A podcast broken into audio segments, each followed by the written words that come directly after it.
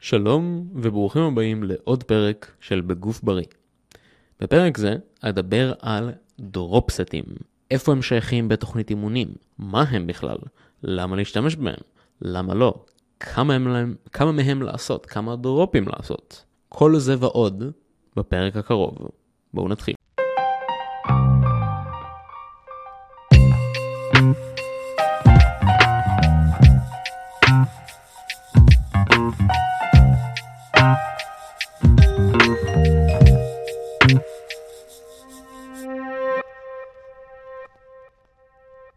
אז, מה זה בעצם דרופסט? דרופסט זה שעושים תרגיל, בדרך כלל בטווח של 10 עד 20 חזרות, מסיימים, לא נחים בכלל, מורידים את המשקל בין 10 ל-30% מהמשקל המקורי, וממשיכים למשוך את הסט לעוד חזרות. עוד הפעם מורידים, עוד הפעם ממשיכים לעוד חזרות, כמה פעמים שרוצים.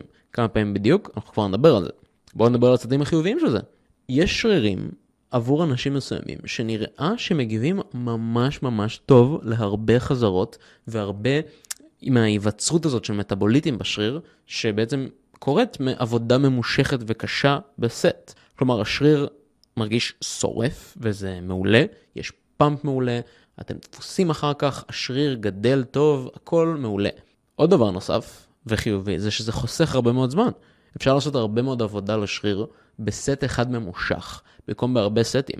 ואנשים, שזה אכן אפקטיבי עבורם, יכולים ככה גם לעשות סט שיעיל בזמן שלהם, יעיל עם הזמנים שלהם, וגם הם יכולים בעצם להכניס עבודה איכותית של כמה סטים בתוך סט אחד, שהוא פשוט סט ברוטלי, oh my god, oh בא לי למות כזה.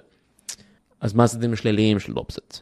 drop set לא יכול, זה לא משהו שאפשר לעשות אותו עם תרגילים שלא מסמנים את כל הקופסאות של uh, אני מוכן לסט נוסף uh, תוך כמה שניות. לדוגמה, סקווטים. זה תמיד יותר מתאים הרי לשרירים קטנים יותר, כמו יד קדמית. הרי מה, עשיתם עכשיו סט של סקווט עם, uh, לא יודע, 140 קילו ו-10 חזרות. מה, אתם יודעים עכשיו להוריד ל-100 קילו ו- ולהמשיך לעוד 10 חזרות? אין מצב, אז אתם תשיגו אולי איזה 2, ואז מה, אתם תדעו כבר ל-60 קילו? מה ההיגיון פה? זה כבר לא משקל שהוא ממש מאתגר עבורכם, אבל אתם גמורים. לעומת זאת, אמ, אני עוד פעם הולך לפה לדוגמה של אה, משקל חופשי. אה, עוד דוגמה לאיך זה יכול להיות לא כל כך משהו, זה נגיד, אבל נגיד עוד סביר, זה נגיד בהרחקות צד, כשעושים lateral raises. אז מתחילים נגיד מ-20 קילו, ואז יורדים ל-15, ואז יורדים ל-10, ואז יורדים ל-8, ואז יורדים ל-6.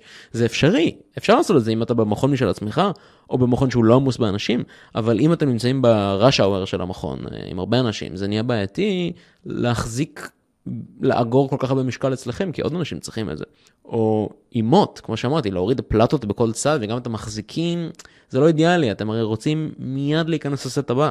אמ, אז בעצם סטים, דרופ סטים הרבה יותר מתאימים למכונות, או לכבלים, או דברים עם אה, משקולות יד, אבל עוד פעם, זה אם אתם רוצים לאגור הרבה משקולות יד. אמ, הם יכולים להימשך הרבה מאוד זמן, ה drop set ים, וזה לא כל כך טוב. אה, והם יכולים לחשב כבר... כאילו, הם יכולים למשך כל כך הרבה זמן שכבר מגיעים לטריטוריה שהנפח הופך לסתמי, או, או זבל, junk volume. סתם לעשות סטים שלא באמת אה, מפיקים לכם תועלת, וסתם מייצרים אצלכם תשישות. ואני אגיד שסממן טוב כדי לדעת מתי אתם נכנסים לטריטוריה הזאת, זה ברגע שהמשקל נהיה כבר קליל מדי בשביל קשר מוח שריר איכותי. Uh, אז אם ירדתם נגיד יותר מ-50% מהמשקל הראשוני שהתחלתם איתו את הסט, זה כנראה לא אפקטיבי ביותר וירדתם יותר מדי. אז עם כל הכלים האלו וכל ההסברים האלו שנאמרו, אני מקווה שאתם יודעים עכשיו איך לבצע דרופסטים בצורה קצת יותר חכמה ויעילה. אני מקווה שלמדתם משהו חדש. אני הייתי אורי שוורץ. אתם האזנתם בגוף בריא, ונתראה בפרק הבא.